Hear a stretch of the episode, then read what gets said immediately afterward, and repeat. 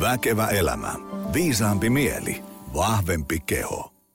No niin, äärimmäisen mainiota Väkevä elämä podijaksoa.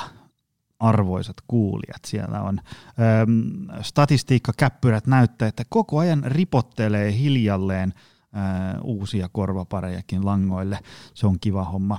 Arvostan muuten suuresti, jos käyt missä ikinä alustassa tätä nyt äh, kuunteletkaan, niin heittäen jonkun semmoisen arvion. Ainakin Applen podcast-alustassa pystyy käydä laittaa jotain tähtiä ja jättää sanallisen arvostelun. Käyppä laittaa sinne. Jos et tykkää yhtään, niin anna yksi tähti, ja jos tykkäät ihan sikana, niin anna viisi tai jotain muuta siitä väliltä. Tota, me jutellaan tänään positiivisesta psykologiasta, toksisesta positiivisuudesta ja toksisesta negatiivisuudesta ja näiden erilaisista aalloista ja ennen kaikkea ehkä tämmöistä niin käytännön applikaatioista, että, että mitä nämä asiat on ja sitten miten näitä saa noin niin kuin, vietyä sitten tonne arkeen. Ja mitä nämä kaikki tämmöiset hienot teoriat ja ajatukset ja lausahdukset ja muut tällaiset tarkoittaa noin niin kuin ihan arjen käytännön elämässä siellä Prisman kauppajonossa tai, tai kotona, kun pieni lapsi huutaa tai, tai tuli työhaastattelussa hylsy tai tuli työhaastattelussa hyväksyntä tai mitä nyt ikinä. Jännä jakso tulossa. Jälleen kerran en tiedä yhtään, mitä tässä tulee, mutta noin tunnin päästä sekin on selvää, että mitä saatiin. Ennen kuin syöksytään syvemmälle päivän teemaan, niin lyhyt kaupallinen tiedote, eli jos haluat treenailla kuntosalilla omatoimisesti, niin Optimal Performance Center löytyy tästä Helsingin Pasilasta ja sitten Lahdesta. Löytyy myös valmennuksia, että jos haluaa palkata coachin, joka auttaa sut hyvää iskuun, niin ei muuta kuin heidät viestiä tulemaan. Sitten jos tuntuu, että teidän työyhteisöön toimisi semmoinen tolkun, ihmisläheisen äh, lähestymistapa ravintoon liikutaan palautumiseen, elämäntaparemontin tekemiseen ja hyvän työvireen työsana suluissa rakentamiseen, niin varmaan ehkä helpoin tapa on, että jos heität suoraan mulle mailia joni at optimalperformance.fi, niin ihmetellään kuntoon. Jos haluat käydä lukea lisää, niin optimalperformance.fi kautta työhyvinvointi siitä meidän yläpalkista, niin sieltä löytyy lisää lueskeltavaa. Mutta sitten syöksimme päivän teemaan. Ää, Viivi Pentikäinen, moro. Moi. Mitä kuuluu? Ihan Aika hyvää, kiitos. Mitä sulle kuuluu? Tässähän tämä, kun ei valita. en tiedä, sopiiko se päivän teema. Ei, äh, mutta tota, hei, sä oot yksi niistä tyypeistä, jo, joka kanssa on ollut tälle niin kuin, tuntenut pitkään. Mistä me, missä me törmättiin ekan kerran? Hmm. Todennäköisesti jossain ehkä somessa – en tiedä, meillä on varmaan jotain tuttuja. Ja sitten tehtiin yksi sellainen hyvän tekeväisyys, vähän niin kuin tempaus.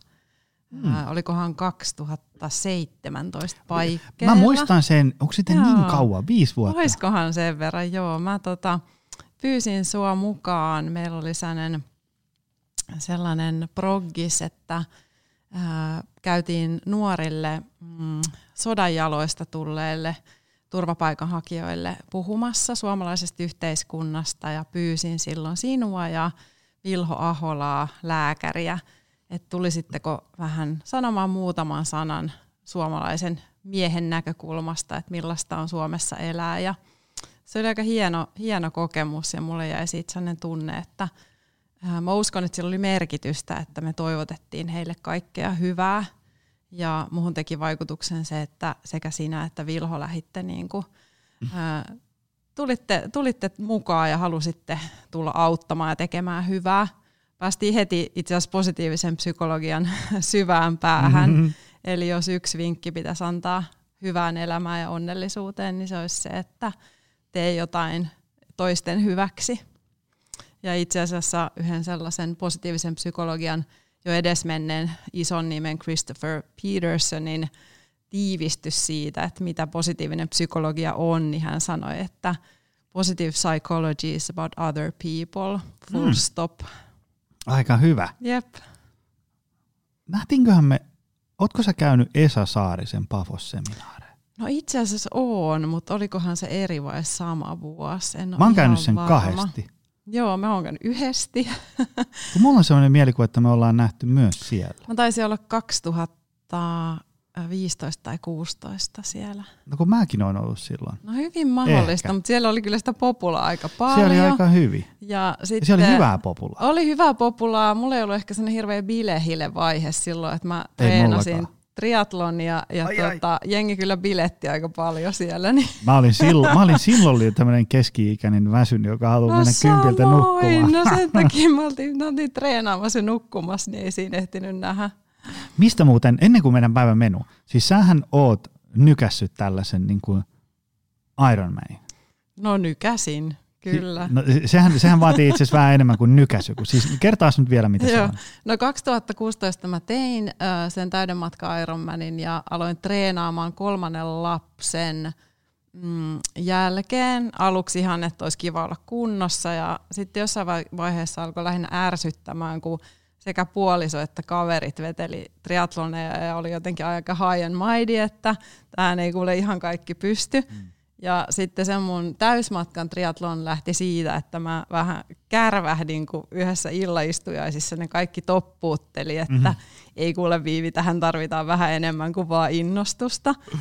Ja sitten mä olin, että ei juma, mä näytän noille. Ja se oli sellainen muutaman vuoden proggis. Ja Mutta siis sehän on niinku, mitä siinä tehdään? no siinä ensin uidaan neljä kilsaa, en osannut muuten uida silloin kun aloitin triathlonin. No niin. Sitten pyöräillään 180 kilsaa ja sitten juostaan maratoni päälle, että fun, Oho. fun, fun.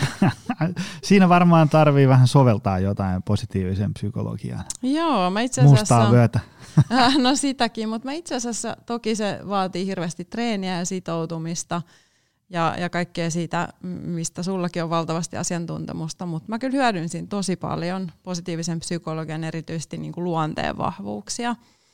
Eli käytin omia vahvuuksia, ihan luontaisia vahvuuksia ja sitten sellaisia lainattuja vahvuuksia, kuten ihan sitoutumista, sinnikkyyttä, itsesäätelyä. Mä inhosin lähteä uimahallille. Mm-hmm. Ja tota, kyllä siinä oli vähän sellaista, myös sellaista päättäväisyyttä, että jos mä jotain päätän, niin kyllä mä sen teen. Täytyy varmaan jutella sun kanssa lisää, koska mulla, mulla luonne natisee liitoksistaan kahden kilsan juoksun jälkeen. Joo, joo, ja ehkä siinä tota, toki olin vähän nuorempi ja, ja tota, ää, oli elämässä ehkä vähän enemmän aikaa. Nykyään mun yritys ja työ vie kyllä silleen niin paljon aikaa, että olisi mahtavaa, että ehtisi treenaa vähän enemmän, mutta puhutaan siitä sitten jostain toisessa podcastissa. Mutta se oli tosi hieno kokemus ja itse asiassa mä tutkin siinä niin kuin itseni kanssa aika paljon niin kuin positiivisen psykologian tutkimus niin kuin sisältöjä. Esimerkiksi mä löysin niin kuin flow-kokemuksia. Jännää kyllä en treenatessa, vaan niissä mm. kilpailuissa. Et siihen täyden matkan kisahan nyt ei mennä ihan kylmiltä. Et toki se oli pakko käydä puolikkaita ja, ja pienempiä kisoja. Ja mm. jännästi se, että kun sitä sinnikkäästi esimerkiksi sitä uimista harjoitteli, ja sinne hallille meni uimaan ja, ja niin kuin kärvisteli sitä, sitä niin kuin, harjoittelua ja epämukavia tunteita, niin jostain syystä kävi niin, että niissä kilpailuissa ne mun uintikokemukset oli sellaisia flow-kokemuksia, mm. että tavallaan niin kuin koko se potenta, potentiaali ja harjoittaminen ja vahvuudet ja, ja sellainen optimaalinen tila mahdollistui. Ja sitten ne kisojen uintikokemukset on jäänyt sellaisena ihan hillittäminä, että ajantaju on kadonnut ja kaikki on vaan sujunut ja ne ajat oli huomattavasti parempia, mitä mä olin koskaan tehnyt harjoituksissa. Juko Liste, neljä Jep. kilsaa uintia. Joo. Vedettikö se niinku avovedessä vielä? Joo, mä olin Tanskassa. Ei vitsi. Tanskassa vedin sen mun Ironmanin. Ja tota, siis kaikkihan, jotka on juossut maratonin tai tehnyt aina Ironmanin, ne yrittää aina joka keskusteluun tämän niin kuin tuoda, niin pääsin nyt puhua tästä. Mutta siis se oli vielä, siellä oli vielä meduusoita siellä No niin. vedessä. No niin. Tota, Mutta se meni tosi hyvin ja siinä on, tulee joku sellainen joukko flow myös. Mä väittäisin, että noissa urheilutapahtumissa, juoksukilpailuissa ja triathlonkilpailuissa, että jotenkin se kokemus siitä, että sä teet yhdessä muiden kanssa ja kaikki on niinku tosi paljon nähnyt vaivaa ja pinnistellyt ja ponnistellut päästäkseen sinne, niin mä väittäisin, että siinä tapahtuu joku tämmöinen kollektiivinen joukkoflow myös, että se on aika hieno fiilis. Mm. Et Varmasti. Jos selviää elossa. Tota, just näin. Hei, tota, ennen kuin su- sukelletaan tuonne päivän menuun, niin kerro vähän yleisölle, että, että, että niinku, kuka sä oot, mitä sä teet, millä ikään kuin CVllä täällä tänään röyhistellä? Jes, eli tota, mä oon työkseni kouluttaja, positiivisen psykologian ja positiivisen pedagogiikan kouluttaja, kirjailija, ollaan kirjoitettu Pauliina Avolan kanssa yhdessä Kukoistava kasvatus, käsikirja opetusalalle. Ja sitten sen, sen lisäksi äh, mulla on oma yritys, Positive Education Oy. Me järjestetään positiivisen psykologian tutkimuksiin pohjaavia, tällaisia aika pitkiä koulutusohjelmia, erityisesti opetus- ja kasvatusalalle, mutta sitten meillä on myös Positive Psychology Coaching, koulutus aika laaja, 60 opintopisteen laajuinen Mm, positiivisen psykologian valmennuskoulutus. Ja sitten mun tausta on ratkaisukeskeisen valmennuksen ja positiivisen psykologian niin työhyvinvointikouluttajana. Ja mä oon opiskellut valtiotieteitä, johtamista ja organisaatiopsykologiaa, eli tällainen kelaus. Eli kohta pian parikymmentä vuotta koulutusvalmennus alalla työskennellyt ja ensin perheyrityksessä ja sitten 2015 eteenpäin omassa firmassa. No niin. Yes.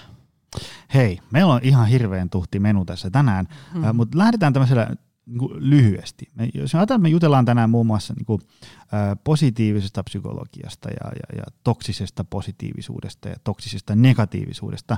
Jos me ajatellaan näistä kahta jälkimmäistä, eli toksista positiivisuutta ja negatiivisuutta, niin äh, minkä takia niistä puhuminen on tärkeää? Mik, miksi me puhutaan niistä tänään? Tavallaan niin kuin, jos, jos ihminen ikään kuin no nyt varmaan niin jos joku, joku asia on toksista, niin se ei mm. ilmeisesti ole ihmisellekään hyväksi, niin, niin, niin tota, mitä niistä seuraa ihmiselle? Jos, saat ikään kuin jos ajatellaan tämmöistä positiivisuus, negatiivisuus jatkumoa, niin jos sä niin kuin jumitat siellä toisessa ääripäässä. Joo, tämä on yksi mun lempiaiheista ja itse asiassa tämä aihe ärsytti mua suunnattomasti mm. vuosia. Eli äh, käsite toksinen positiivisuushan on aika uusi, tai että siitä on alettu puhua. Mm. Ja mun mielestä se olisi parempi korvata sanalla haitallinen, mm. Että millainen positiivisuus on haitallista ja, ja niin kuin itse asiassa epäaitoa, koska siitähän on usein kyse, että ihminen, joka on toksisesti eli haitallisesti positiivinen, niin ö, on sen pakkopositiivinen, väkisin positiivinen, mm. positiivinen, peittää esimerkiksi omat negatiiviset tunteet sellaisella väkisin positiivisuudella, tai jos joku muu kertoo jostain ikävästä, niin työntää heti siihen jotain kiitollisuuspäiväkirjaa tai, tai hengitysharjoitusta, mikä on mun mielestä vain enemmän tomppelia käytöstä, kun niinku, sillä ei ole mitään tekemistä positiivisen psykologian tutkimuksen mm. kanssa. Ja se on ehkä se, mikä mua jurppi, että mulla oli sen tunne, että sen sijaan, että puhuttaisiin niinku oikeista asioista, että positiivisen psykologian vaikka tutkimuksista rakkaudesta ja merkityksellisyydestä ja ja hyvistä ihmissuhteista, niin sitten nillitetään jostain liiallisesta positiivisuudesta mm. Suomessa, mm-hmm. jossa mä en ole vielä törmännyt siihen kauhean usein. Et jos, ja sitten mä rupesin miettimään useamman vuoden tätä niin kuin lähinnä ärsyynnyin teemasta, joka ehkä kertoo, että vaikka moni kokee, että mä oon esimerkiksi tosi positiivinen, niin kyllä niin kuin osaan ärsyyntyä ihan kunnolla ja ottaa hernettä nenää. Kunnes mä tajusin, että oikein se, mikä siinä mua jurppi, on se, että me ei puhuta samalla siitä toisesta ääripäästä, eli siitä toksisesta, haitallisesta negatiivisuudesta, joka on itse asiassa ihmiselle paljon tyypillisempää negatiivisen vinouman ja meidän kulttuurin ja yhteiskunnankin näkökulmasta. Joten niin kuin monessa keskustelussa puhutaan siitä yhdestä kohdasta, ei oteta sitä niin kuin tavallaan akselia – tai vähän kokonaisvaltaisempaa näkökulmaa, joten mun mielestä on tavallaan niin kuin viisaampaa ja todellisempaa olisi puhua siitä, että mitä on se haitallinen positiivisuus ja haitallinen negatiivisuus molemmat. Ja, ja Suomessa niin kuin todellakaan meillä on vaaraa liiallisesta aidosta myönteisyydestä. Mutta joo, ne on myös kiinnostavia ilmiöitä, koska molemmilla on omat, omat tavallaan seurauksensa. Mm. Ja esimerkiksi Barbara Fredriksson ja hänen, hänen niin tutkimusryhmäänsä, niin he on ihan laskeneet, että sellainen liiallinen positiivisuus on, että jos ajatellaan tai lähdetään sieltä negatiivisesta vinoumasta luonnollisesta, niin ihmiselle on tyypillistä huomata kolme kertaa enemmän se, mikä on pielessä ja huonosti, mm. kuin se, mikä on hyvin. Eli se on se ääripää, mikä on sellainen niin kuin aika tehdasasetus. Ja sitten jos me mennään siihen toiseen ääripäähän, tällaiseen liialliseen positiivisuuteen, niin se suhdeluku on niin kuin 11 suhde yhteen. Tarkoittaa sitä, että esimerkiksi mä oon ihan varma, että mä voitan huomenna lotossa, joten mä otan tänään asuntolaina ja lainaan mm. kaverilta ja, ja perustan vielä viisi yritystä ja otan niihin isot lainat. Eli täysin irti maasta. Eli, eli niin kuin tällä akselilla mm. liikutaan. Joo. Ja, ja se äh, liiallinen negatiivisuus tuottaa hirveän paljon enemmän niin kuin haittaa ja, ja huonoa, esimerkiksi epämukavuutta ja onnettomuutta, tai siis niin kuin ei onnellista mm-hmm. elämää, sanotaan näin, kuin sellainen ä, aito myönteisyys. Juuri näin. Ja sitten yksi kokonaisuus, mistä me jutellaan tänään, on positiivinen psykologia. Siitä on muuten tehty, Joo. se taitaa olla jo parisen vuotta sitten, niin jakso myös äh, Väkevää elämään. Mä linkitän sen tonne show notesihin.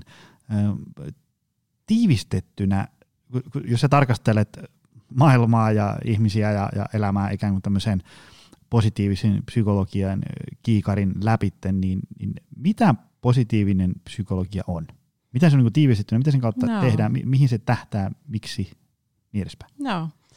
No positiivinen psykologia usein ymmärretään väärin tällaisena positiivisuuden psykologiana. Et parempi tapa ymmärtää olisi – se on yksi tieteen tutkimussuuntaus, joka tutkii kaikkea sitä, mikä va- vaikuttaa edistävästi eli positiivisesti ihmisen hyvinvointiin. Eli tavallaan niin kuin hyvinvointipsykologia voisi olla toinen nimitys. Ja positiivinen psykologia syntyi 2000-luvun vaihteessa niin kuin perinteisen psykologian rinnalle tutkimaan sitä hyvää elämää, onnellista elämää, hyvinvointia, kukoistusta – ihmisen sitä positiivista potentiaalia. Martin Seligman ja tutkija, muiden tutkijoiden niin kuin toimesta. Ja jos ajatellaan vaikka perinteistä psykologiaa, niin toisten ma- tai maailmansotien jälkeen oli tosi tärkeää ymmärtää sitä, että miten, millä tavoin esimerkiksi ihmisen mieli särkyy ja miten sitä kärsimystä ja erilaisia tällaisia psyykkisiä häiriöitä pystytään ymmärtämään ja hoitaa. Mutta sitten 2000-luvun Äh, vaihteessa niin Martin Seligman äh, piti tällaisen puheen Amerikan Yhdysvaltojen psykologeille ja sanoi, että psykologiassa pitää alkaa kysymään myös kysymyksiä ää, niin kuin tietoisesti siitä, että mikä tuottaa hyvää elämää, mistä onnellisuus syntyy ja miten esimerkiksi tutkima, tutkia esimerkiksi erityisen hyvinvoivia onnellisia ihmisiä.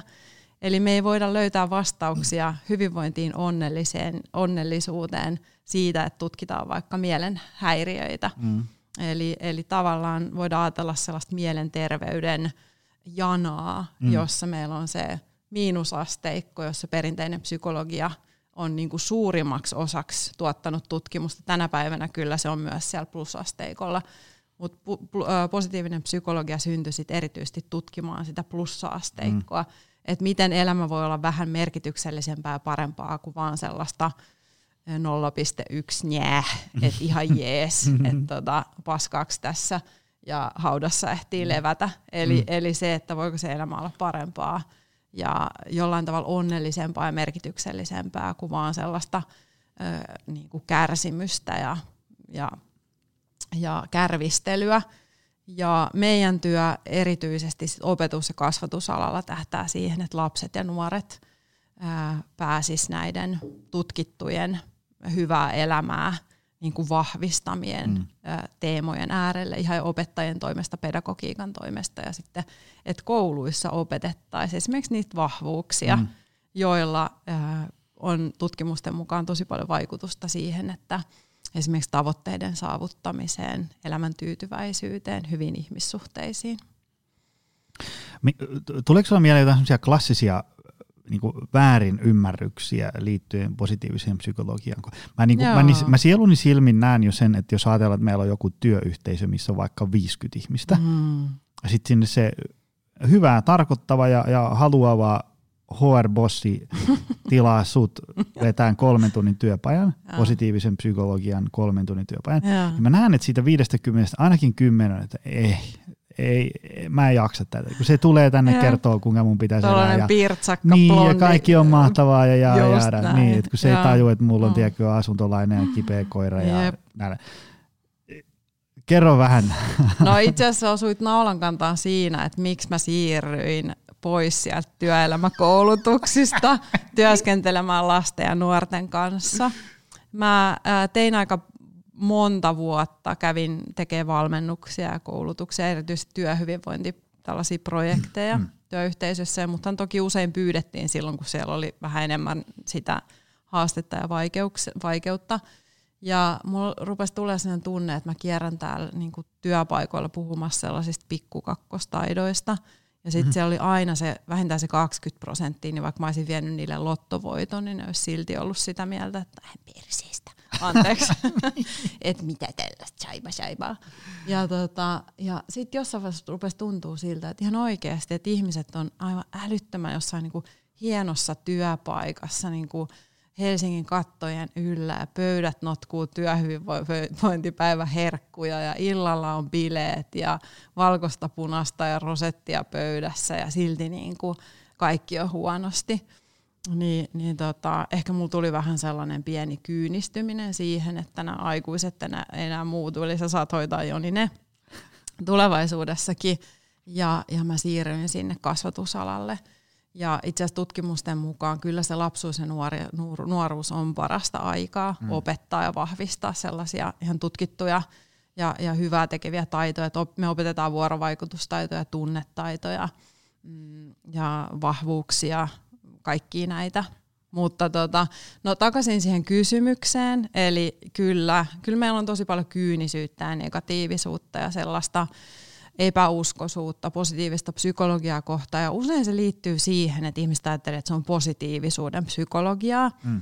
Ja tässä mennään helposti tavallaan niin yleistykset ja pinnallinen ymmärrys. Että jos me ajatellaan vaikka positiivisen psykologian yhtä sellaista tosi isoa tutkimusaluetta, niin kuin positiiviset myönteiset tunteet, mm niin, niin ihmiset kuvittelee, että se positiivisuus on se, joka tekee hyvää, niin ilmeisesti itse asiassa se mekanismi on ne myönteisten tunteiden aiheuttamat hyvinvointivaikutukset. Mm. Eli sellainen pinnallinen niin kuin tekopositiivisuus ei aiheuta samaa kuin se, että jos me aidosti koetaan mm. ää, ystävällisyyttä, myönteisyyttä, iloa, rakkautta, toiveikkuutta, huumoria, mm ihastuksen tunteita, kiitollisuuden tunteita. Eli ne on ne tunteet, ne myönteiset tunteet on se mm. mekanismi, mm. jotka tuottaa näitä tutki- tutkittuja hyvinvointivaikutuksia.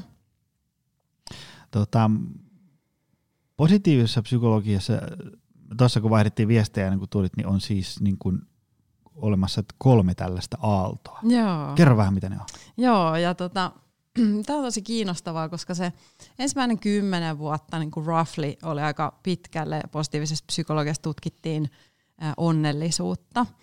Ja se on nimetty vähän tällaiseksi happyology-aalloksi. Eli, ja se oli mm-hmm. aika hype-aalto tavallaan, että kun ei ollut, tavallaan se oli ihmisille niin kuin kiinnostavaa ja innostavaa ja Jeilissä niin kuin jengi ei mahtunut luentosaleihin, kun yhtäkkiä tarjottiin onnellisuuskursseja ja tutkittiin onnellisuutta. Ja, ja tota, sitten aika nopeasti kuitenkin positiivisen psykologian tutkijat itse alkoi vähän pyristellä pois siitä happyology ää, niin kuin kehyksestä, joka oli ymmärrettävästi hirveän kaupallinen myös. Eli sitten siellä on varmaan tullut aika paljon ylilyöntejä siinä, mm. että miten sitä al- al- alkuvuosien tutkimusta on sit hyödynnetty kaupallisesti. Ja sitten se toinen tutkimusaalto syveni ehkä sellaiseen, niin että jos se ensimmäinen aalto oli sellainen positivity, niin seuraava oli sitten niin complexity. Ja mulla esimerkiksi, mä toin sulle tällaisen kirjan vilautettavaksi kuin The Power of a Negative Emotion, Cash, Cashdan ja Biswas Diener, jossa he sitten kiinnostu siitä, että millaisia niin kuin positiivisia vaikutuksia on negatiivisilla tunteilla. Ja siellä on Avaa vähän. tosi kiinnostavia esimerkiksi niin kuin näkökulmia siihen, että se on ihan totta, että kun me opitaan kohtaamaan ja käsittelemään tosi vaikeita tunteita, niin se tuottaa resilienssiä ja, ja sellaista sie, sie, sietokykyä ja tuo niin kuin hyviä vaikutuksia, koska tunteiden tehtävä on tulla tun, tun, tunnetuksi ja kohdatuksi mm. ja se viesti tulla esille, niin niin kauan kuin me esimerkiksi kielletään negatiiviset tunteet eikä kohdata niitä, niin siellä ne on vähän niin kuin muuteille laitettu puhelin, ne soi siellä edelleen siellä kehossa. Mm. Että se pitää vähän niin kuin ottaa se puhelin käteen ja kuulla, että mikä sillä viestillä on se, se niin kuin sanoma.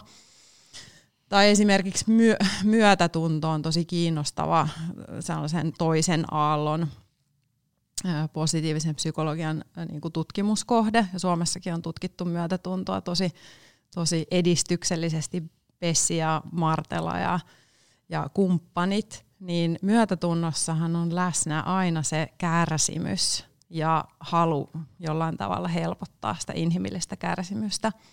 Eli selkeästi se toinen aalto kiinnostui sit hyvin paljon syvemmistä, esimerkiksi kärsimyksen ja, ja, ja vaikka tällaisten hengellisesti kohottavien kokemusten niin kuin tutkimuksesta. Tai esimerkiksi toinen, mikä on kiinnostava, on posttraumaattinen kasvureaktio mm. versus posttraumaattinen stressireaktio, mm. jotka on itse asiassa posttraumaattinen stressireaktio on tapahtuu ehkä noin keskimäärin yhdelle kymmenestä jonkun tosi järkyttävän kokemuksen seurauksena. Mutta sitten meillä onkin ihmisiä, jotka kokee tällaisen posttraumaattisen kasvureaktion. Eli sanotaan, että tapahtuu jotain tosi järkyttävää ja sen seurauksena ää, ihmisen vähän niin kuin elämä alkaa uudelleen ja hän päättää vaikka omistaa elämänsä hyvän tekemiseen ja ja, ja että se muuttaa niin kuin positiivisesti, niin positiivinen psykologia on kiinnostunut tutkimaan sitä kasvureaktiota. Ja edelleen on tosi hyvä, että meillä on perinteisen psykologian tutkijat mm. selvittänyt, miten sitä posttraumaattista stressireaktiota pystytään mm. esimerkiksi hoitamaan. Mutta itse siihenkin on sitten mindfulness ja myötätuntotutkimus on tuonut niin kuin myös siihen stressireaktion tota, niin paljon uutta tietoa. Eli vähän niin kuin tällaisesta yksilön kokemusmaailmasta ja psykologian tutkimuksesta, niin se ensimmäinen – aalto oli sitä happyology ja toinen oli sellaista kompleksitiä, niin kuin monimutkaisuutta, mm. inhimillisen elämän monimutkaisuutta. Ja tämä kolmas aalto on kiinnostava, koska se heijastelee myös tätä maailman muuttumista enemmän tällaiseen systeemiseen näkökulmaan. Nyt tarvitaan konkretiaa. Joo, että esimerkiksi sinne tulee mukaan ei vain yksilön kokemukset, vaan se yhteisö, missä hän elää, maailma, jossa hän elää ja mm. yhteiskunta, jossa hän elää. Ja mä itse asiassa teen väitöskirjaa positiiviseen psykologiaan nojaten, joka on nimenomaan tämän kolmannen aallon niin kuin keskiössä, eli koulu. Että millä tavalla koulu yhteiskunnallisena rakenteena rakentaa hyvää ja parempaa yhteiskuntaa tulevaisuudessa. Mm. Eli se on se rakenne, systeemi, Eli siellä systeemissä tarkoittaa sitä, että siellä koulussa on lapsia ja aikuisia, se on työpaikka ja se on, se on niin kuin yhteiskunnan rakenne. Ja vanhemmille se tarkoittaa jotain muuta kuin opettajille. Ja sitten siellä on tämä niinku yhteiskunnan niinku kasvatuksellinen ja sivistyksellinen tehtävä. Eli mm, tässä on tällainen niinku monimutkaistuminen ja toki siellä mm. on kaikki tällaiset ää, niinku inklusiivisuus ja tasa-arvo ja yhdenvertaisuus. Ja mun mielestä esimerkiksi se, että miksi Suomi on maailman onnellisin maa näissä mittauksissa lähes aina, niin se liittyy lähes aina tähän rakenteelliseen ja yhteiskunnalliseen hyvinvointiin. Mm. Ja se on ollut hyvin niin kuin pitkään pysynyt poissa positiivisen psykologian tutkimuksessa, tutkimuksesta, että eihän se nyt voi viedä jotain kiitollisuusinterventiota vaikka sellaiseen yhteiskuntaan, jossa ei ole puhdasta vettä ja ruokaa. Mm, mm. Et, et niin kuin se on pikkusen eri asia tehdä meidän kouluissa ää, näitä positiivisen pedagogiikan ja hyvinvointiopetuksen sisältöjä, mm. kun kaikilla lapsilla on vaatteet ja koti ja ruokaa ja meillä on aika turvallinen yhteiskunta. Eli se kolmas aalto vihdoin ottaa niin kuin tällaisia kysymyksiä mm. myös esille, tällaista social change ja maailman parantamista, joka on mun mielestä ihan superi. totta mä, tosi, totta mä oon tosi innoissaan siitä myös sen takia, että mä oon taustalta valtiotieteilijä ja yhteiskuntatieteilijä, äh, eli, eli se, että vihdoin se hyvinvointi nähdään positiivisen psykologian tutkimuksissa niin kuin kappas tärkeänä. Vähän samalla tavalla kuin se fyysinen terveys kesti pitkään saada sinne, että tosiaan että se vaikuttaa aika paljon siihen henkiseen hyvinvointiin. Mm. Joo. Tämmöinen pragmaattinen kysymys. Tota, ö, niin kuin sä tuossa jo aikaisemmin sanoit ja, ja mä oon muualtakin lukenut, on sitä, että kun tavallaan jollain on joku asia mennyt niin kuin tosi pieleen, niin sitten tavallaan siihen heti sekunnin päästä tulla kertoo, jakaa kiitollisuuspäiväkirja ja niin edespäin. Se, mm. se ei oikein toimi. Mä kysyn tämän sen takia, koska mä, mä oon se ihminen, joka voisi tulla sen kiitollisuus. Koska, kato, mä kerron sitä siis sen takia, koska tämä on jotenkin niin kuin mulle ihmisenä, kun asiat menee pieleen, niin voi olla, että mä siinä muutaman aika korkea desibelisen kirosanan saatan päästää, mutta tosi nopeasti mä tartun mm. niin kuin toimeen. Tiedätkö, mä totean, että nyt asiat meni perseelleen, Jep. Juko Liste, heitän ehkä lautasen seinään, sitten mä vedän työrukkaset kourat, millä tämä tilanne korjata. Mä en sano, että kaikkien pitäisi tehdä näin, mutta mä oon jotenkin itse kokenut, se jotenkin niin purkaa sitä mun ahdistusta kaikkein eniten. Jotka silleen vaikka niin kuin, äm, liiketoiminnat heittää volttia syystä tai toisesta, niin mä en ihan hirveän pitkäksi aikaa sitä jää kärvisteleen. Jotenkin niin kuin mun päässä se kela pyörii niin, että se kärvistely ei, se ei niin kuin helpota mun oloa mitenkään, mutta se, että kun mä tartun toimeen, alan miettiä ratkaisuja ja alan tekemään niitä asioita, sen mä oon huomannut helpottavan mun mm, painolastia tosi paljon. Ähm, mutta totta kai ymmärrän mm. ja hyväksyn, että kaikilla ei ole näin. Mutta se kysymys tämän monologin perään kuuluu, että mitä sitten pitäisi tehdä? Jos, jos se ratkaisuehdotus siinä perään mm. ei ole oikea vastaus, niin mikä on oikea? Joo. Mun mielestä se toimit nimenomaan tosi niin kuin, hyvällä tavalla. Eli se, mitä tapahtuu ennen sitä, kun sä alat toimi, toimimaan oleellista. Eli sä pysähdyt niiden, sä tunnistat ne tunteet ja, ja sä kuulet ne tunteet ja sä pysähdyt niiden äärelle – ja todennäköisesti sä oot temperamenttina aika nopea, eli se sykli on vähän nopeampi kuin sit jollain sellaisella temperamentilla, jolla menee vähän enemmän aikaa niiden tunteiden käsittely. Eli sulla siihen meni, kuulosti siltä, että 13 minuuttia, eli, eli tulee se nopea niin kuin leimahdus, tunteiden tunnistaminen, nimeäminen ja, ja se, että vielä vähän niin kuin siihen ehkä jotain fyysistä, mm. kehollista tunnepurkua. Toivottavasti ne tavarat hajoa kauhean usein. Ja sitten sä rupeat toimimaan. Mm. Eli tämä on tosi oleellista, että niitä tunteita ei kiellä. Ja tästä lähtee positiivisen psykologiankin tutkimus, että lähde aina sieltä tunteesta liikkeelle, missä sä olet aidosti ja rehellisesti mm. kohti vähän parempaa. Ja sitten me kyllä tiedetään se, että sit usein se toiminta, että kun mä teen edistäviä asioita ja tartun toimeen, niin pikkuhiljaa ne tunteet helpottaa ja pääsen eteenpäin. Et se, missä mennään niin kuin pieleen on, että ei pysähdytä niiden vaikeiden tunteiden ääreen. Ja se on just sitä toksista positiivisuutta. Tai toksinen negatiivinen tapa voisi olla se, että jää vaan kiroilemaan ja, ja tavallaan, että se, se negatiivinen tunne ei helpota. Sitten jos sä huomaat, että se ei millään helpota, niin sitten kannattaa pysähtyä sen äärelle, että onko siellä vielä jotain sellaista, mitä mä en esim. kuule tai kuuntele tai kohtaa. Eli pelkästään se, että ihmiset harjoittelis parempia tunnetaitoja, niin todennäköisesti mahdollistaisi sen, että pääsisi nopeammin eteenpäin pikkuhiljaa kohti niitä helpottavia tunteita ja sit mm. positiivisia tunteita.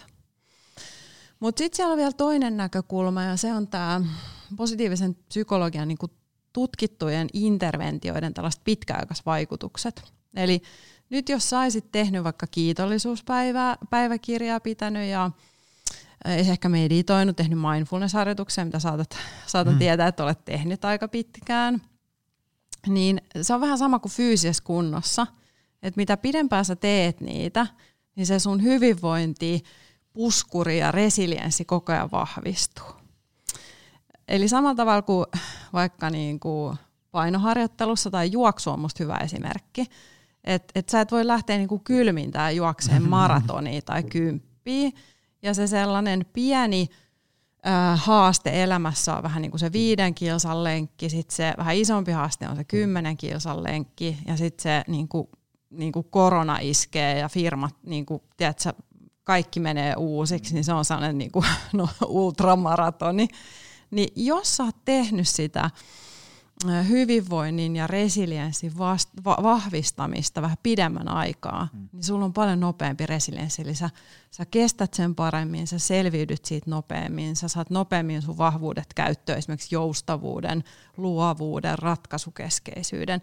Eli mm. siellä on sitä toleranssia, että vähän niin kuin, että sun, jos sä oot siinä nollassa, niin tulee hirveä knockdown, mm-hmm. niin oot aika nopeasti siellä miinusasteikolla, uuvut, masennut ja ja niin kuin romahdat. Mutta sitten jos sä oot siellä jossain, kukoistus tarkoittaa just sitä, että sulla on niin kuin se sun potentiaali, aika, se plussaasteikko on aika vahva. Mm. Eli siellä on sitä kipuamista ollut vuosia, että on tehty niitä harjoituksia, niin kuin keskitytty hyvän tekemiseen, hyviin ihmissuhteisiin, läsnäoloon, uppoutumiseen, mm. merkitykselliseen elämään, kehon hyvinvointi, että sä oot huolehtinut itsestäsi niin kuin monipuolisesti siitä hyvinvoinnista. niin silloin se palautumiskyky, selviytymiskyky, psyykkinen joustavuus on ihan eri tasoa kuin se, että sä oot niin kuin valittanut ja uhriutunut 43 vuotta elämästäsi.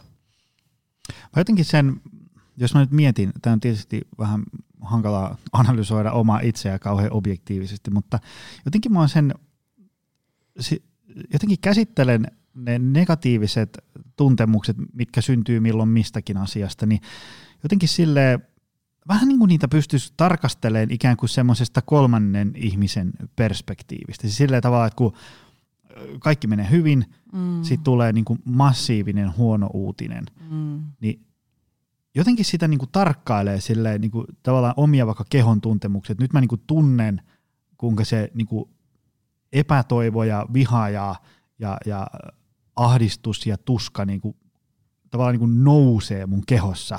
Ja, ja sitten jotenkin mm. kaiken sen keskellä vähän niin kuin pystyy jotenkin tietämään, että jos mä tästä nyt niin kuin teen asioita korjatakseni, selvitän miten tilanne on, mietin mitä voi tehdä ja alan tekemään niitä ja, ja muistan mennä ajoissa nukkumaan ja, ja syön ja liikun näin, niin mun tuska ja ahdistus on niin kuin 80 prosenttia kevyempi vaikka kahden päivän Jep. päästä. Niin se on joku semmoinen, mikä auttaa ikään kuin jaksaan sen. Just ja, ja, ja sitten semmoinen niin kuin, ehkä jotenkin äm, ajatus siitä, että et, et kun tavallaan joku tunnekuohu nousee, että kun joku, mä oon tehnyt parhaani, sit mä niin kuin näen, kun tuolta tulee joku tyyppi ja se ei tästä niin kuin tykkää mm. taaskaan, niin sitten mä, mä huomaan, että tiiäks, niin se tunnekuohu alkaa nouseen, jotenkin sitä pystyy jotenkin silleen niin kuin tarkkailemaan, että et nyt kun toi tuolta tulee, ja mä melkein tiedän, mitä se sanoo. Ja, ja sitten mä niin kuin näen, kun mä lataan tiedätkö, siihen vastapalloon sit takas niin, että siitä ei ole niin kuin kellekään mitään hyötyä mm.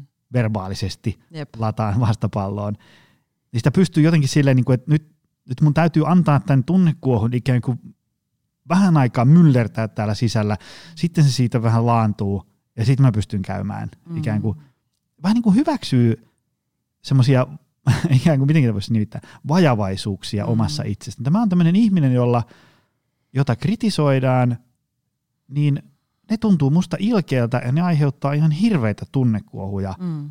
Mutta kyllä mä pystyn niiden kanssa elämään. Mä oon vähän laskeutua ja sit mä niinku osallistun taas keskusteluun. Miltä tällainen kuulostaa? No siis kuulostaa, että sulla on ihan valtavan hyviä strategioita käytössä. Mutta tätä on pitänyt harjoitella joo, aika no, kauan. Tätä nimenomaan pitää harjoitella, sen takia me aloitetaan sieltä lapsista ja nuorista. Ja, ka- ka- ja mä haluan tässä kohtaa pyytää anteeksi kaikilta niiltä, joiden kanssa mä oon käynyt keskusteluja silloin, kun mä en ollut vielä näin hyötässä. Joo, ja siis ensinnäkin mä kuulen tuosta, mitä sä kerrot, on se, että koska sä oot tehnyt todennäköisesti tietoisuustaitoharjoituksia, eli mindfulness-harjoituksia aika paljon, niin se tuottaa tällaisia metakognitiivisia metakognition taitoja ja kykyjä. Eli suomeksi? Eli sä pystyt tarkkailemaan itseäsi itsesi ulkopuolelta. Eli sulla on ajatus ja sä pystyt niinku arvioimaan sitä ajatusta. Eli sulla on sen näkökulmanottokykyä. Mm. Eli sä pystyt huomioimaan sun omia tunnereaktioita ja sun ajatuksia ja tekemään vähän viisaampia päätöksiä, kun että sä meet reaktiivisesti, eli toimit vaan, sulla tulee ajatus, niin sä paukautat saman tien, mitä sä ajattelet, tai sulla tulee tunne, niin sä reagoit. Eli mindfulness ja läsnäolo, tällainen harjoittelu ja tietoisuustaitojen harjoittelu. Eli vaikka se, että pysähdyt viideksi minuutiksi kerran päivässä, laitat silmät kiinni ja keskityt hengitykseen ja laitat timeriin soimaan, niin kun sitä toistetaan riittävän pitkään, niin se alkaa kehittää tätä kykyä tällaiseen metakognitiiviseen niin kuin toimintaan, eli että sä pystyt arvioimaan ja päättämään, miten sä toimit. Mm. Saatko kiinni? Joo, joo, joo. Eli, eli en vaan mene niin kuin raivoamaan tonne bussipysäkille, jos jollain ei ole maskia päällä, mm. vaan, vaan tota, jään hetkeksi pohtimaan, että miksikö hänellä ei ole maskia päällä, ja voihan olla, että hänellä on vaikka paha migreeni, että hän ei nyt pidä sitä. Ja saatan huomata, että rupes ärsyttää, koska se on vastoin mun omia arvoja, mutta mä pystyn ottaa isomman näkökulman siihen. No toinen sitten, mitä sä selkeästi käytät, on sun omia vahvuuksia. Eli, eli sä nimesit tuossa, että millä tavalla sä suhtaudut. Ja sitten esimerkiksi se, mitä mä tunnen ja on seurannut sua somessa, niin sun ihan selkeästi yksi sun niinku ydinvahvuus on huumorintaju. Joo, välillä ja, mustakin huumori. Kyllä, mutta vahvuudet on juuri sitä, että ne auttaa meitä. Jos, jos mä, ja mä aina sanon, että vahvuuden, vahvuus on vahvuus silloin, kun se on kultainen keskitie, että siitä on hyötyä itselle, muille ja maailmalle. Mm. Eli sellainen huumorintaju, joka vaikka satuttaa muita, mm. niin se ei ole kultainen keskitie. Siitä on ehkä itselle iloa, mutta se mm. saattaa satuttaa muita. Ja sä käytät tosi mun mielestä älykkäästi huumoria keventämään sellaisia välillä tosi ikäviä, vaikeita, haastavia asioita. Niin se on niin kuin älykästä ja tosi toimivaa vahvuuksien käyttöä, samoin kuin esimerkiksi näkökulman ottokyky on vahvuus. Eli sulla on sekä, sekä sun niin kuin potentiaaliresurssit että harjoitetut taidot ja vahvuudet käytössä. Et tästä tuli tämmöinen Joni Jaakkola no niin. fani yes. podcast. Mutta joo, että et tämän takia kannattaa vahvuuksiin tutustua ja sitten vahvuustutkimus on ihan, se on vähän niin kuin oma positiivisen psykologian niin kuin tutkimus ja tämmöinen niin kuin teoria, oma teoriansa, oma tutkimusalue ihan sieltä alkujuurilta saakka. Ja vahvuuksilla on huikeita kykyjä esimerkiksi vaikeissa hetkissä tuoda niin kuin sellaisia mm, emotionaalisia ja sosiaalisia resursseja meille, eli me saadaan apua niistä. Esimerkiksi mä huomaan joskus mun puolison kanssa, että meillä on joku tosi kireä tilanne ja vähän sellainen kärttyne aamu ja kuka vie ja et kertonut, että oot menossa sinne, tänne mm. ja tonne.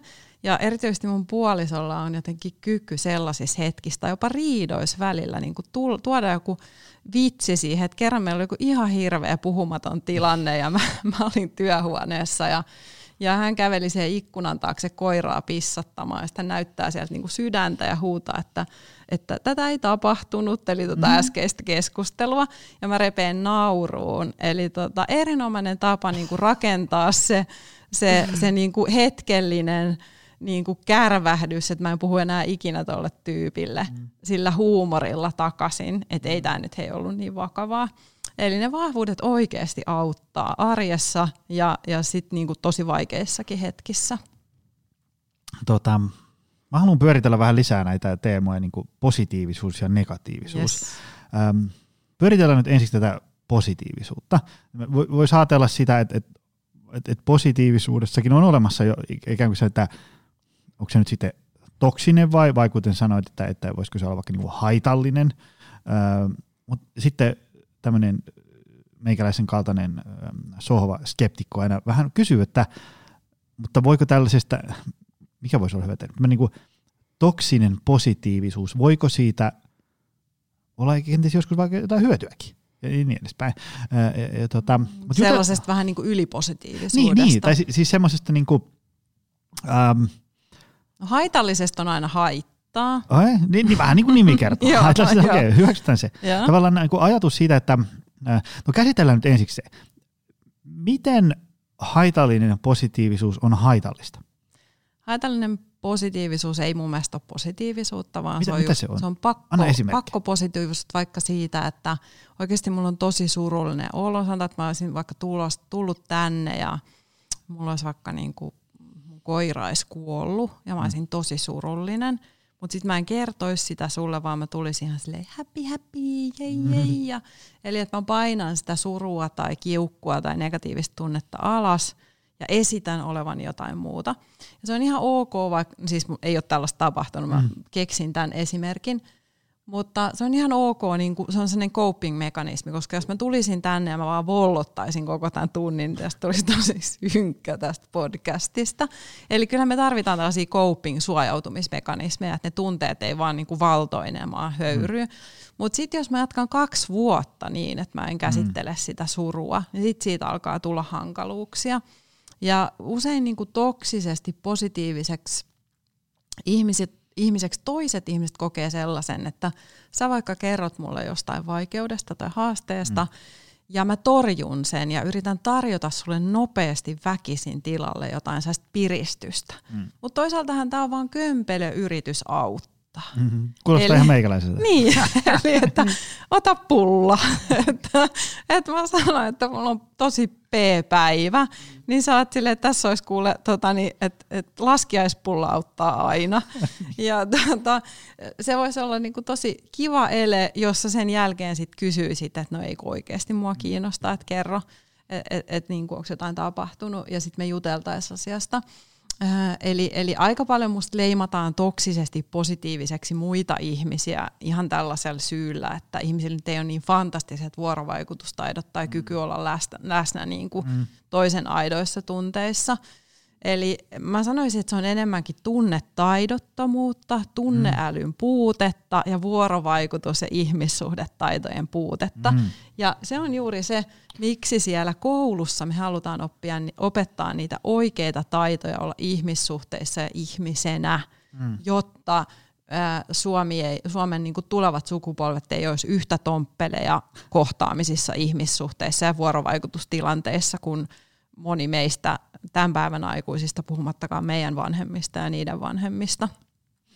Onko sitten olemassa jotain, mä en, nyt alkaa tulee tälle pseudoamatööriltä mm. termejä ristiin rastiin, mutta joku tämmöinen ikään kuin, niin kuin tosi kova luottamus ja optimistisuus siihen, että asiat menee hyvin. Eli, Joo, onko siitä haittaa vai hyötyä? Siinä mä tarkoitan, tiedätkö, silleen, niin kuin, tietysti siitä voi olla sillä haittaa, että jos sä, niin kuin, sä vaikka uskot, että tästä tulee hyvä, sit mm. sä otat 200 tonnia lainaa, se menee Jep. pieleen sulle. Ja, joo, sit, silloin sun niin, puuttuu sit, se realismi sieltä. Niin, joo, just ja tavallaan se, että esimerkiksi vaikka niinku, vähän niin kuin, missähän se oli, jossain kirjassa oli siitä, että yrittäjällä pitää olla uskonto kymppi ja matikka nelonen. Silleen, että, Ouch. siis silleen, että sun pitää niinku uskoa siihen juttuun. Yeah. Tai se meni niin, että jos sun matikka on nelonen, niin sit uskonto pitää olla kymppi. Eli niinku sun pitää, niinku, niin. siis tavallaan jos sä, niinku, tiedätkö, perustat vaikka jonkun firman, mm. niin todennäköisyydet, että siitä tulee menestystarina, ei ole sun puolellasi. Mm. Eli tavallaan jos sä menet Kyllä. silleen, että tiedätkö, niin kuin, Yrittäjät tässä niin, juttelee, niin, just näin. Et, et jos sä menet silleen niin kuin rationaalisesti, mm. että no, katsotaan nyt mitä tilastot sanoo. Hmm, mm-hmm. Tilastollisesti tämä menee pieleen niin. ja mulle jää tästä velkaa. Niin eihän siihen ikään kuin, niin kuin sitten realistisesti ja rationaalisesti kukaan lähde. Mutta sitten jotenkin kuitenkin pitäisi nähdä, että kyllä tästä varmaan tulee hyvä, no. kun pannaan niin kuin työrukkaset kouraa ja tehdään fiksuja mm. juttuja.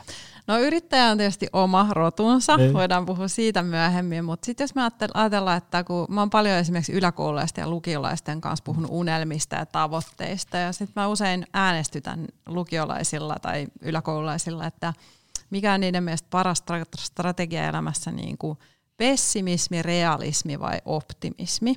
Ja sitten me, totta kai tässä ei ole oikeat vastausta, koska kaikista on hyötyä ja, ja sitten se lopputulos itse asiassa on kombinaatio näistä. Mm. Mutta on tosi kiinnostava keskustelu, koska ihmisillä on vähän erilainen näkökulma, että joo, pessimisti ei pety koskaan, realisti on realisti ja optimisti on ehkä vähän ja yrittää, niin meidän pitää olla aika optimisteja, että me mm. uskotaan, että me esimerkiksi selvitään tästä mm. niin kuin haastavasta ajasta nyt. Mutta itse asiassa tutkimusten mukaan paras kombo on optimistinen realisti. Mm. Eli ihminen, joka ottaa faktat huomioon ja silti uskoo siihen, että pystyy itse vaikuttaa ja että asiat tulee menee hyvin.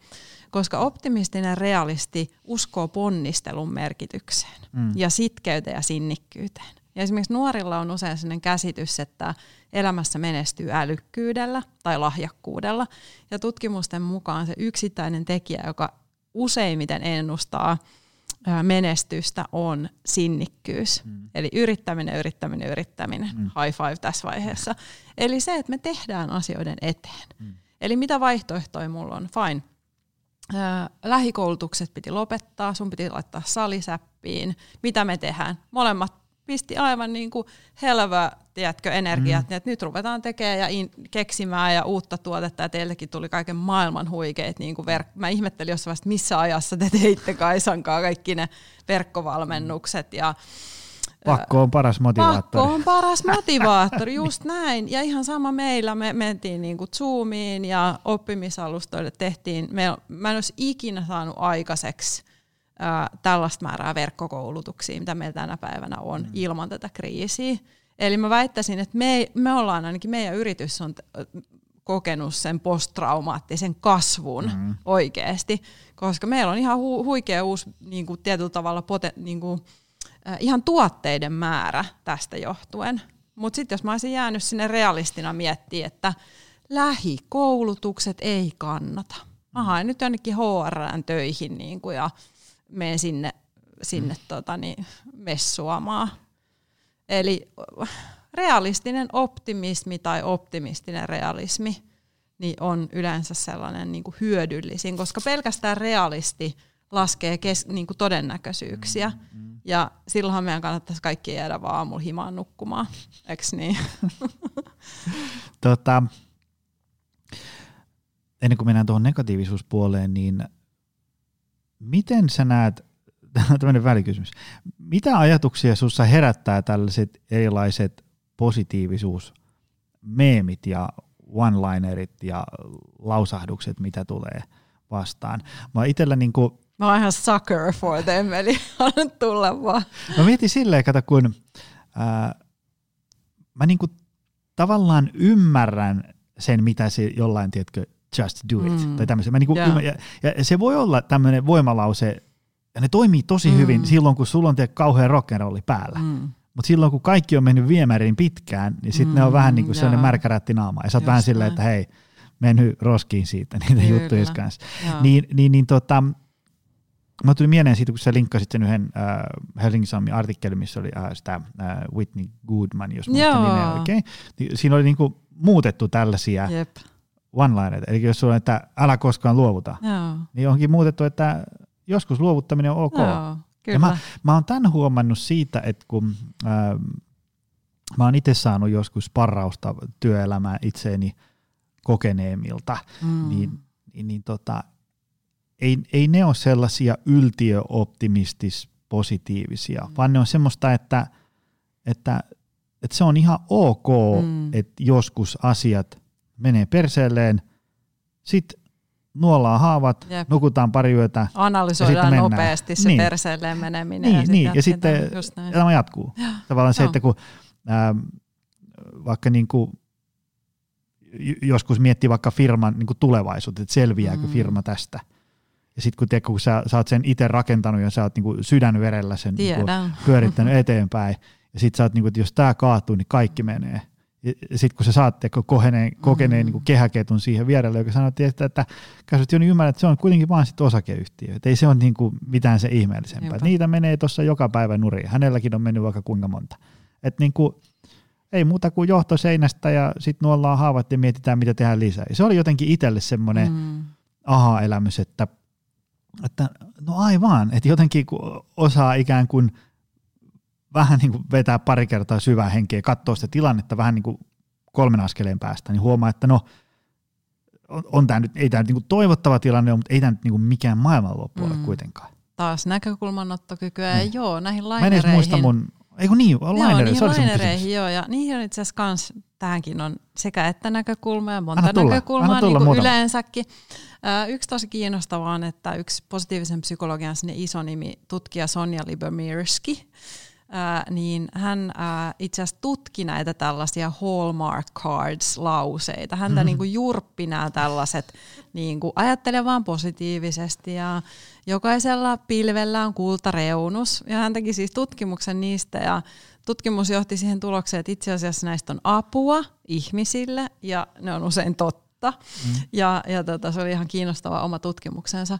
Mutta mut, mut sitten sen lisäksi, niin jos me mietitään, että miten paljon niitä erilaisia elämänohjeita ja positiivisia mm. lauseita pyörii, niin niitähän on niinku ziljoonia. Ja joskus ne on jopa niinku, niinku vastakkaisia. Mm-hmm. Ja ne on niinku vastakkaiset, molemmat on totta. Eli tässäkin kohtaa elämä on vähän monimutkaisempaa kuin se one-lineri, mm. ja meillä on se jana, ja meillä on monta näkökulmaa ja laajempi näkökulma, niin yhtä totta kuin on se, että älä luovuta, älä anna periksi, niin yhtä totta on se, että joskus on tosi viisasta luovuttaa ja antaa periksi. Mm.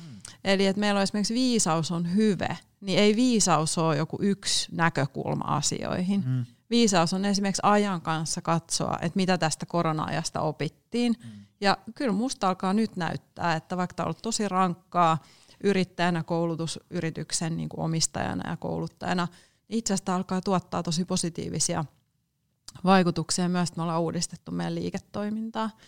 Eli ö, olisiko kannattaa luovuttaa? Ei.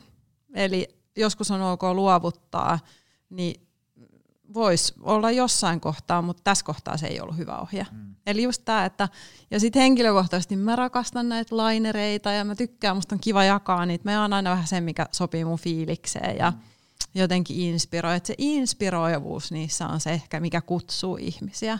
Joo, ja ehkä löytää semmoinen meemi tai voimalause, mikä sopii itselle just siihen Joo, hetkeen. no mulla, on esimerkiksi mun lempi, lempi tota voimalause tai tällainen niin kuin lause, joka on mun Facebook-seinälläkin, niin, niin siinä on, että love is the answer, what is the question. Mm-hmm. Musta se on ihan loistava, eli tavallaan, että rakkaus on vastaus ja mikä on kysymys.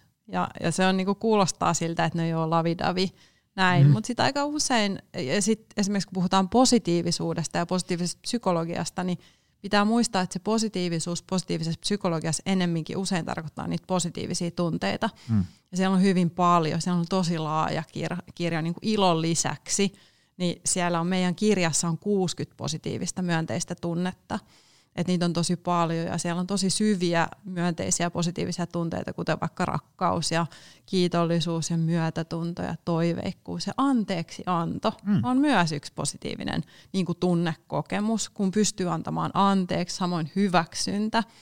Eli sellainen pinnallinen näkökulma siihen, että positiivinen psykologia on vaan, tai positiiviset tunteet on vaan jotain sellaista hippi jeetä, mm. niin, niin ei itse asiassa ole kauhean to, niin kuin todellinen näkökulma.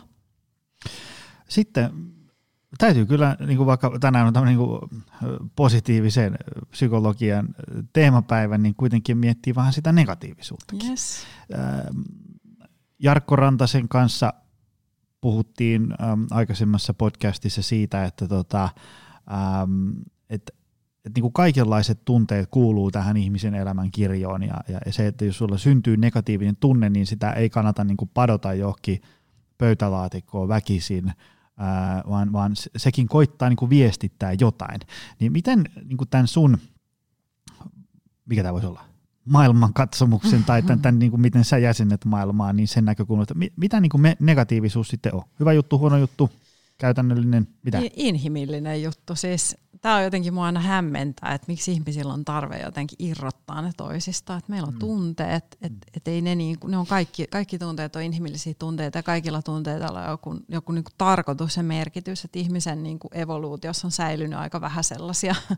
ominaisuuksia tai, tai asioita, joille jotain hyötyä. Mutta ehkä se ero on se, että negatiivisesta tunteesta me tiedetään ihan valtavasti. Meillä on huomattavasti pidempi tutkimus siitä, että miksi meillä on pelkoa ja vihaa ja surua ja millaisia mekanismeja niillä on. Ja sitten positiivinen psykologi kiinnostuu tutkimaan myös siihen lisäksi, että minkä mm. takia meillä on niitä positiivisia tunteita. Mm. Ja, ja se, mitä ihmiset niinku hyötyisi, olisi ihan yleensäkin niinku ymmärtää tunteiden merkitys ja tarkoitus. Negatiiviset tunteet pitää meidät hengissä ja turvassa, niin kuin evoluutio ja, ja tavallaan niin hengissä säilymisen näkökulmasta. Se on niin kuin perustehtävä. Mutta sitten se sekoittuu vähän, kun meillä on edelleen luolamies tehdasasetus, niin se, että mä oon työpaikalla ja joku ei ole laittanut tiskei koneeseen ja mua alkaa ärsyttää se, niin en mä ole hengen vaarassa siitä, mutta mun aivoille se on sama viesti, että nyt mm. asiat on niinku ihan tosi huonosti, kun joku ei ole laittanut tiskei tiskikoneeseen. Ja sitten se, mitä me tiedetään positiivisista tunteista, myönteisistä tunteista, ne on paljon häilyvämpiä, nopeammin päästään irti, niitä pitää vahvistaa enemmän, jotta ne vahvistaa meidän hyvinvointia. Ja ne myönteiset tunteet tekee elämästä merkityksellistä ja hyvää, ne saa ihmiset liittymään yhteen, tekemään yhteistyötä, saamaan potentiaalin kapasiteetin käyttöä, fyysisen, he, niin kuin psyykkisen, näin edespäin. Eli eh, niin kuin olisi tosi hyödyllistä, että ihmiset ymmärtäisivät, että okei, negatiiviset tunteet on niin kuin ylikorostuneita mm. meillä ihmisillä. Eli meillä on kolme kertaa vahvemmat ja, ja niin kuin aktiivisemmat ne negatiiviset tunnekokemukset tulee luontaisesti. Negatiivisuus ei vaihdu, va- vaadi mitään ponnisteluita. Se on niin kuin helpoin vaihtoehto valittaa, puhua pahaa, mm. olla eri mieltä. On paljon vaativampaa huomata hyvää, vahvistaa hyvää, puhua hyvää. Vaatii hirveän paljon enemmän vaivan näköä. Tota, mitä, mitä sitten, jos ajatellaan, että... Ja by the way, niin kuin Jarkko Rantasen työ fanitaan. Ja tunnen Jarkon. Kannattaa muuten tuota, kuunnella se jakso. On todella. Se oli, se oli mainio. Joo, ja samoin Kamilla Tuomisen niin tunnepläjäykset. Wuhuu. Laitan ne tuonne tuota, uh, show notesiin. Mitä yes. sitten, jos tuolla nyt joku kuuntelee, että okei, äh, kuulostaa vähän siltä, että, että mä oon pikkusen liusunut tonne äh, Negikseen vai? Negikseen, tai sitten joku on liukunut vähän liikaa tonne posikseen. Niin. Sille. Ja sitten on sille, että no ehkä mä voisin vähän niin kuin pakittaa siihen kultaiselle keskitielle. Mm. Mutta kuulija on vaikka 46V. Mm. Voiko, voidaanko me aikuiset ihmiset vielä jotenkin niin kuin muuttua? Joo, no tässä jos kyllä, 78 niin... E, syntyneenä, eli 43V, niin on toivoa. Ja mä voin kertoa, että erityisesti tunnetaitojen osalta, niin mä en usko, että se oppiminen ja kasvaminen loppuu koskaan ja sen takia olisi mun mielestä tosi hyvä, että se aloitettaisiin jo sieltä niin kuin mm-hmm. viimeistään esikoulusta, jos kotona ei osata, että lapset oppisivat tunnetaitoja, että niitä oppii koko ajan lisää. Ja mä esimerkiksi äh, oivalsin itse vasta 42-vuotiaana vuosi sitten, että yksi syy, mä olin mindfulness-ohjaajakoulutuksessa ja yksi syy, miksi mulla on ollut tosi vaikea niin kuin kohdata negatiivisia vaikeita tunteita on se, että mä on lapsuudessa minkään näköistä mallia sille, että miten vaikeiden tunteiden kanssa ollaan. Niin mä oivalsin sen 42-vuotiaana, mm. että et nyt vasta mulla on kyky vaikka vähän pidemmässä hiljaisessa mindfulness-harjoituksessa istuu alas, jos mulla on tosi, niin kuin, tosi joku ahdistava, iso negatiivinen tunne.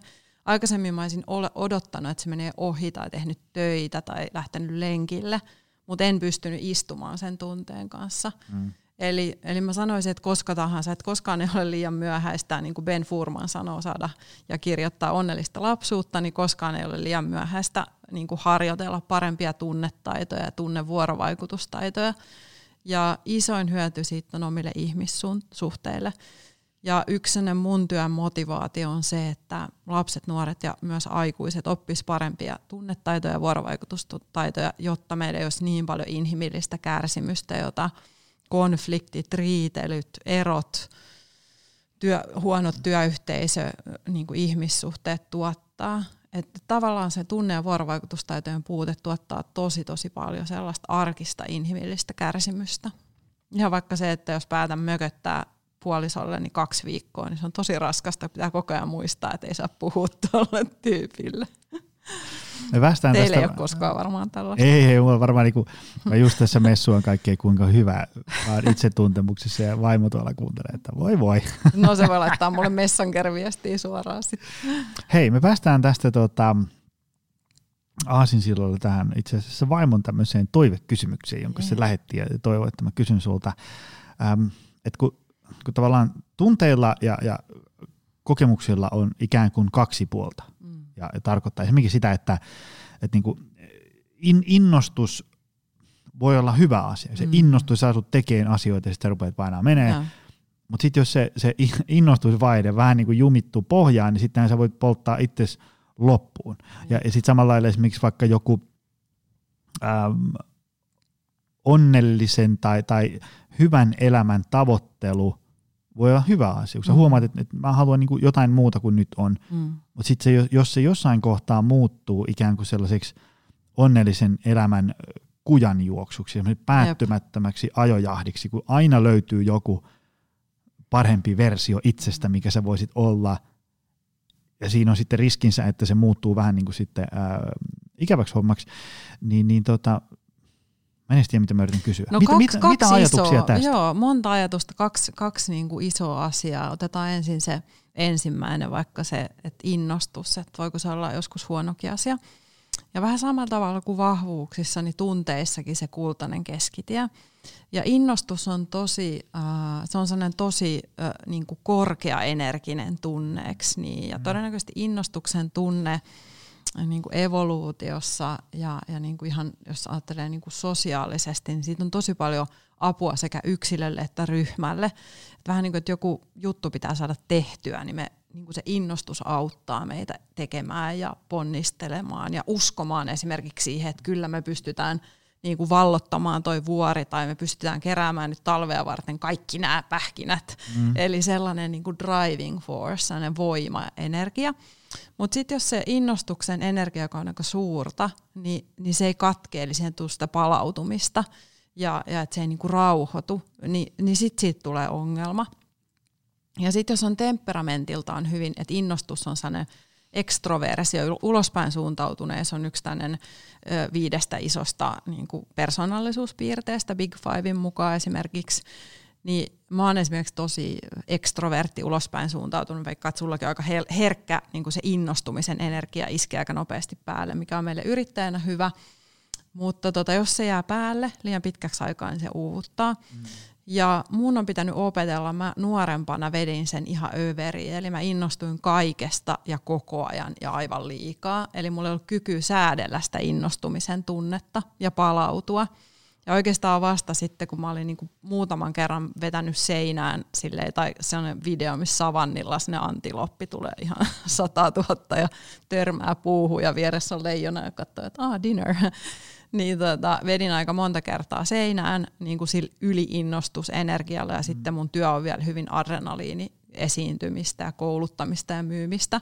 Niin se on ehdottomasti sellainen, mitä pitää oppia säätelemään. Ja mun mielestä just se mindfulness ja palautuminen ja liikunta niin on älyttömän hyödyllisiä, eli sitä pitää. Mutta sitten jos meillä on vaikka myönteisiä tunteita, kuten – hyväksyntä tai myötätunto tai ystävällisyys, niin ne on taas energiatasoltaan paljon sellaisia lempeämpiä ja ehkä niin kuin syvästi hoitavampia. Et innostuksen tehtävä on niin kuin vähän samalta kuin raivon tehtävä on saada taistelemaan, mm-hmm. mutta eihän ihminen pysty raivon tilassa mm-hmm. Toimimaan kauhean pitkään, että se uuvuttaa. Et raivon tehtävä on taistella niin pitkään, mm-hmm. kunnes niin kuin tilanne helpottaa jos se jää raivoon, niin, niin sydänkirurgit näkee kuulemma, kun ne avaa ihmisiä, että jos sitä negatiivista vihan tunnetta on ollut niin kuin liikaa, niin se, se polttaa loppuun. Niin se innostus on vähän vastaava. Mutta sitten meillä on valtava määrä muita myönteisiä tunteita. Ja rauhallisuus on myös hyvin myönteinen tunnetila. Mm. Joo. Sitten oli se toinen kysymys, niin mikä se oli, oli liittyy se toinen osa, mistä sä puhuit. Niin... Eli, eli se... Mm innostus ja sitten se onnellisuuden tavoittelu. Joo, onnellisuuden tavoittelu. Joo. Tämä kuulostaa siltä, että mä jurppii monet asiat, mutta tämäkin on mua ärsyttänyt pitkään, pitkään sellaiset klikkiotsikot, että siinä vaiheessa, kun ruvettiin kirjoittaa positiivisesta psykologiasta ja onnellisuudesta, niin klikkiotsikot oli, että onnellisuuden tavoittelu tekee sinut onnettomaksi, mm. jonka sitten mä ajattelin, että suomalaiset lukee ja sanoi, että no niin, mä tiesin tämän, tämä oli ihan puppua, ja eikä edes lukenut koko juttua tai ottanut selvää. Niin se on totta, että jos sä jahtaat aina jotain seuraavaa, eli sä, elät, sä ajattelet, että sun onnellisuus on tulevaisuudessa ja sitkuelämässä, niin se on se, mikä tuottaa sitä on, niin kuin epäonnellisuutta. Mm. Eli jos onnellisuus on aina huomisessa tai ensi vuodessa, niin eihän kukaan tule sillä tavalla onnelliseksi. Mm. Mutta onnellisuuden tavoittelu oikeilla keinoilla – ihan oikeasti vaikuttaa ihmisten onnellisuuteen. Tarkoittaa sitä, että sä opettelet pysähtymään tähän hetkeen, opit huomaamaan, mitä hyvää on tässä ja nyt, opit arvostamaan sun elämän hyviä asioita, ää, opit ää, huolehtimaan ää, hyvällä sun läheisistä ihmissuhteista, ää, esimerkiksi opit uppoutumaan hyvään hetkeen, vaikka tänään kun mä hain ton kahvin, niin, niin se, että niin kun mä maistan, että olipa tosi hyvää kahvia, ja kahvi on aika ihanaa, asia, mm-hmm. säkin aika usein hehkuttelet sitä, niin onnellisuus rakentuu tällaisista niin arkisista hetkistä, jossa sä pystyt huomaamaan sitä hyvää ja sitten myös tavoittelemaan parempaa.